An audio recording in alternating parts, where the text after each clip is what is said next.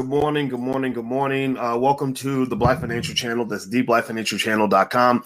I am Dr. Boyce Watkins, your friendly neighborhood finance professor, your loyal servant, and here to uh, break down economics to you uh, in a black way, uh, authentically black. I am not a finance professor who happens to be black. I'm a black man who happens to be a finance professor.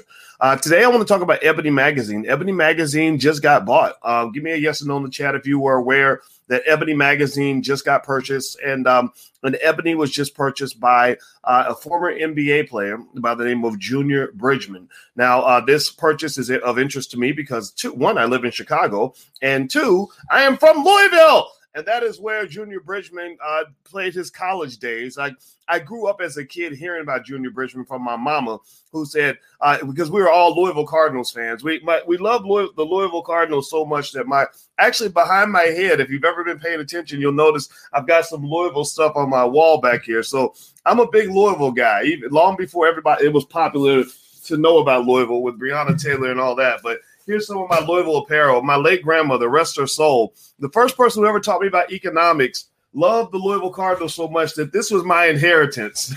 this was my inheritance.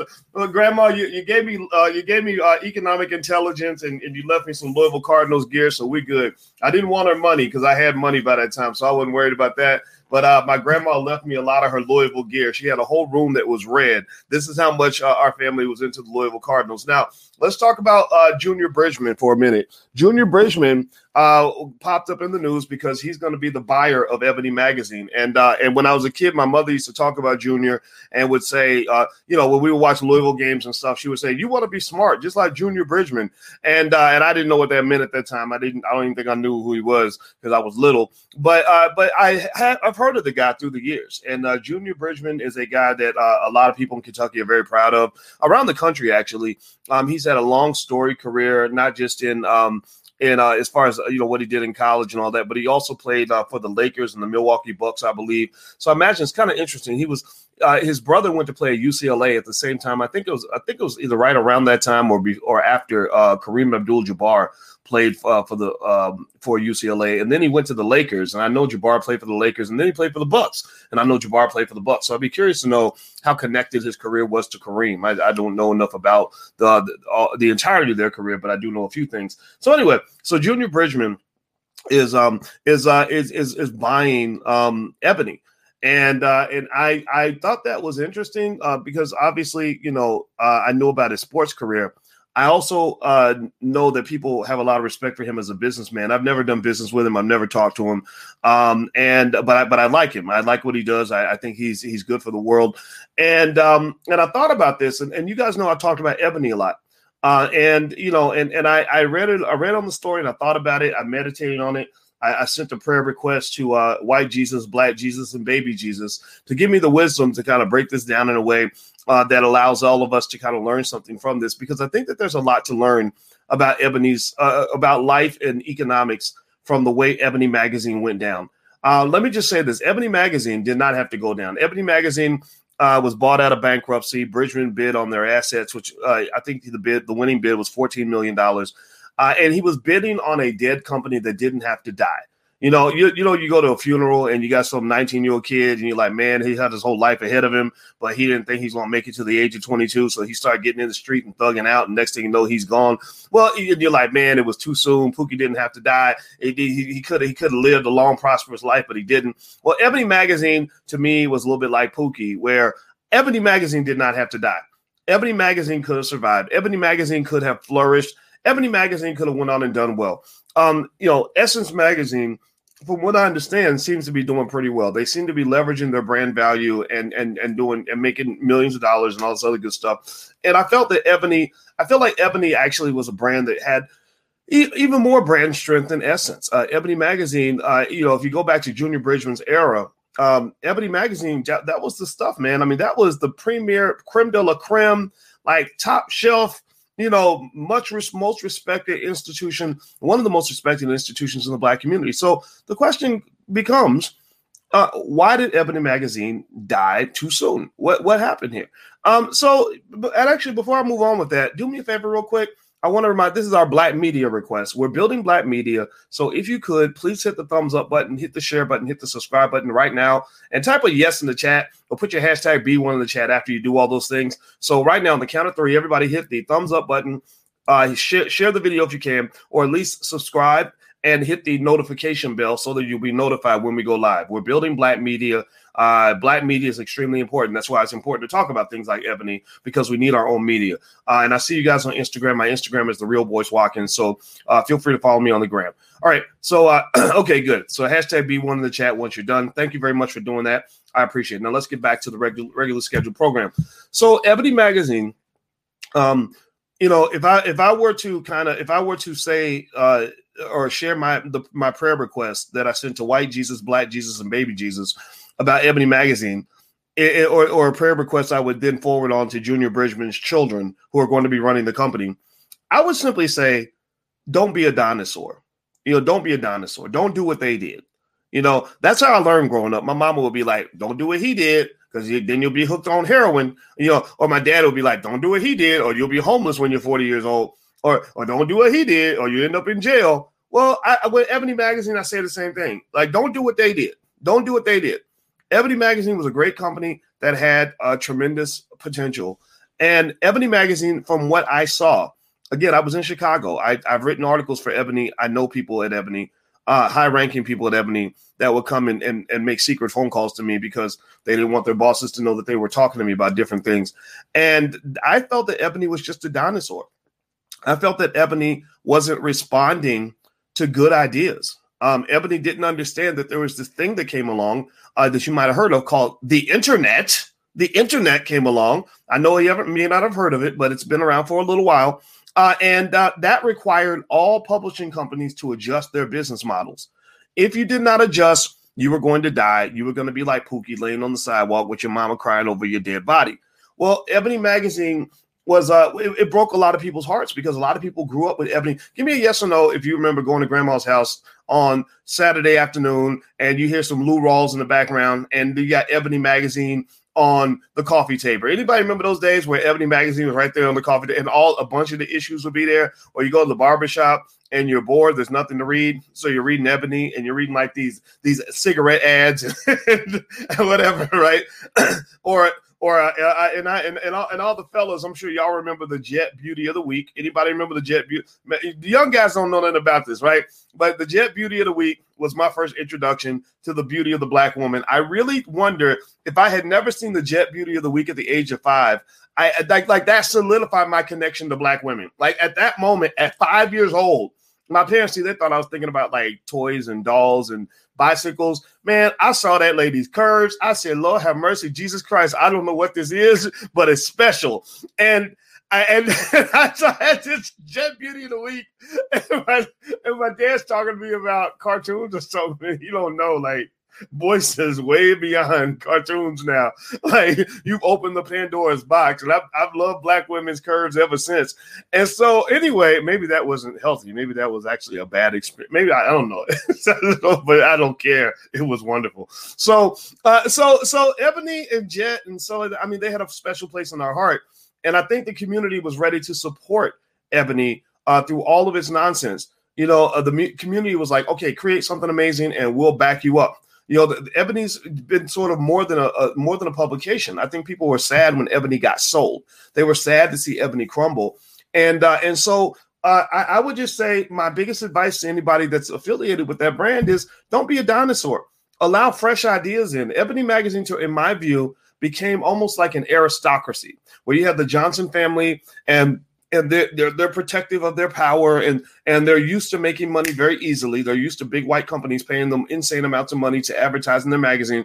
Well, the digital age shifted that. The digital age became the age of the hustler, and you and they were being out hustled by uh, more innovative outlets that were purely digital that didn't require massive amounts of, of, of capital investment in order for them to function. and so as a result, it was very predictable. Ebony went crumbling down. Um, now, you know, with Junior Bridgeman buying Ebony, Junior's a good businessman. You know, he's um, I think he owns over hundred Wendy's restaurants or something, and then he he he became a bottler for Coca Cola, And uh, I and I think with this entity, he's letting his children run that. He's about 67, so I'd be curious to know uh, how much how involved he's trying to be uh, with all of this. Uh, he did mention that Ebony represented black excellence to him growing up, and I agree. I mean, uh, I think for people in his generation, especially, Ebony was the gold standard as far as media. Uh, and so, and I still love Ebony. I still think Ebony is uh, has has has uh, potential. I think Ebony, if they bring in the right ideas, can be explosive and extraordinary. Um, I look forward to seeing what they do with the company, and I hope that they can be great again. Like literally, you know, like um, uh, let me see. like instead of having MAGA, we need to have Mega. M E G A, make Ebony great again, right? so everybody should get a mega hat, right? We're gonna make Ebony mega, uh, make Ebony great again. That's gonna be our slogan because I I fully support what they're doing, and I really think that if they bring in some good ideas, they can succeed. Um, just on a personal note with Ebony, I actually before I move on, do me a favor, hit the thumbs up button, hit the share button, hit the subscribe button. Uh, make sure you sign up for the Black Financial Channel. Uh, also, uh, speaking of kids, you know, I love the fact that Junior Bridgeman is bringing his kids into the business. Um, I think that's awesome. I think that's something everybody should look into. And, but the thing is, you, your kids have to be ready. Like if you have stupid kids or kids that are sloppy and irresponsible, then you're going to lose all your wealth. Uh, in fact, 70% of all wealthy families, did you know this? Give me a yes or no if you knew this. 70% of all wealthy families lose all their wealth within one generation. Did you know that? 70%. 90% lose their wealth within two generations. So when you're building this institution called your family, like the Bridgeman family is an institution, they're probably worth half a billion dollars now, whatever. Um, you know, when you're handing stewardship of that institution over to your children, you can't just do it because they're related to you. Uh, I don't know. If, I, I think the, what was that story? I don't follow the show, but that story about the guy from Sweetie Pies or whatever, and the poor lady with Sweetie Pies uh, handed her business over to her son or nephew or something, and he's out here doing some old crazy gangster stuff. And next thing you know, uh, the whole empire comes crumbling down. Well, you got to prepare your kids for that early. One thing wealthy people do is they get their kids ready early to take over the family empire or to take the empire to the next level. So a lot of you are planting seeds now uh, and preparing for the future. Well, after you plant those seeds, the biggest seed you plant is going to be in your children in terms of making sure that mentally they are prepared with knowledge, investment, and discipline. That's actually the KID model that we use in our Black Business School for Children, uh, which stands, which basically says give them the knowledge on how to how to how to maximize wealth give them the investment so they have capital that they can actually utilize to achieve their goals. And then discipline means not going out here getting caught up in every stupid little thing that's going to throw them off the track. Uh, there's a guy I met one time who was mentoring this young dude. And this young dude, it was it's so bad. It, it drives me crazy. This shows like what what media is doing to us in terms of giving us horrible culture. This kid, uh, his father owned like 20 different franchises in, in the city. He owned all these restaurant franchises. He owned a couple in the airport and everything else. And so his father's making like 50 to 100 million dollars a year. His father, but his father was a, a hardworking man, but he was getting old and he's getting tired. He wanted to pass all this down to his son, right? Check this out. His son wanted to be a rapper. His son was like, I don't want to run a restaurant. I want to be a rapper right? So this kid literally is running around trying to trying to hang in the hood and roll with the thugs and and and get his gangster credentials, maybe do some jail time so he gets some real street cred. And his father's like, I've got a business that's generating 50 million a year in cash flow, and you want to go, you want to go rap? Like rappers ain't even got no money. 90% of them are broke. Are you kidding me? Now, speaking of, of rappers, one unbroke rapper that's actually coming to the platform today, Ice Cube will be on tonight uh, I think it's nine uh, nine Eastern, I believe. Uh, he'll be on drboystv.com. So me and Cube have a lot to talk about. We're going to talk about politics, but we're also going to talk about you, uh, economics. I, I, told him, I said, I really want people to understand the mindset of a boss. I want people to understand the mindset of a guy that knows how to own things, a guy who made tremendous moves and transitions through his career, uh, that was able to actually start a sports league. Remember, in a world where you got multimillionaire athletes who swear that they don't have enough capital to start a sports league, but Ice Cube did it. The big three is real. The big three is out there. And so uh, there's a mindset associated with that. And I said, if we can dig into that a little bit, I will really appreciate that. So he's coming through tonight uh, on drboystv.com at 9 p.m. Eastern. But if you can't catch it live, you can. I'll, I'll, I'll replay it. I'll, I'll send, you know you'll see the recording. It'll be up there. So uh, so don't feel like you have to be there then. But if you want to catch it live, it's 9 p.m. Eastern tonight on drboystv.com. So so the point of the matter is that he's doing a good job with his kids. I love it. I love the idea of buying this massive, beautiful asset like Ebony and saying, "Here, you know, this is my gift to you. Uh, just run it right. Don't mess it up." And uh, I assume his kids understand that message, and I and I think that that's really awesome. So, so if you want to see a model of legacy, a model of of wealth building, and what that looks like, you know, I think Junior Bridgeman is a guy you can pay attention to. Sure, you know, being a being an NBA player will open some doors for you, but not every NBA player walks through those doors, right? You know, Shaquille O'Neal walked through those doors. That's why he owns a lot of franchises now. Uh, franchising actually is a great way to make money uh, you know, from a blueprint without having to come up with a business model and figure out what kind of business you want to go into. Um, you know, uh, uh, franchising actually has been a, a, pathway to wealth for a lot of people. So, um, actually, in the Black Business School, we actually put together a whole curriculum on franchising. Um, it's uh, it's the fourth uh, program in our Black Money sequence. We have six classes in our Black Money sequence. Franchising is number four, Black Money 104. That's what it's called. So, if you go to um, the URL is theblackfranchiseprogram.com, T H E, theblackfranchiseprogram.com. So, feel free to go take a look. And also, if you want to teach your kids about wealth, you can go to financialworkbooks.com. We have workbooks and flashcards that are great for kids of almost any age. Uh, it's a great gift for Christmas. So feel free to go to financialworkbooks.com. I don't know if the order will get there by Christmas though, because we're, we're kind of close to the day. But either way, though, um, you know, if you if you learn how to make money, then every day can be Christmas. So I encourage you to teach your kids about uh, how to make money. So uh, my final thought on Ebony and uh, Junior Bridgeman is um, I'm really happy for him. Do I know if 14 million dollars is a good or bad price to pay for Ebony and, and the right to their assets? I, I can't gauge that. Um, I my first instinct is yes. Like my first instinct is that if you're looking if you're looking in terms of like return on capital and all that, um, I think Ebony instantly becomes a multi-million dollar brand if they if they have the right investment, if they have the right amount of working capital and can really work their asset the way they they that they they should. Um, but uh, it's not. It's going to be a work in progress. Um, I think they're going to have to have some young, innovative people in there that are going to bring them great ideas that to allow them to catapult Ebony in a, in a productive way. I think if they run Ebony like they did before, it's going to become a dinosaur. Ebony's going to die, and uh, and and that was something I said repeatedly back when Ebony was still alive. I said if, if they don't adjust, they're going to die. And I'll be damned if they did not die. And Ebony became kind of the laughing stock of of the community. And I think that's kind of sad because Ebony did it didn't have to be that way. Pookie did not have to die.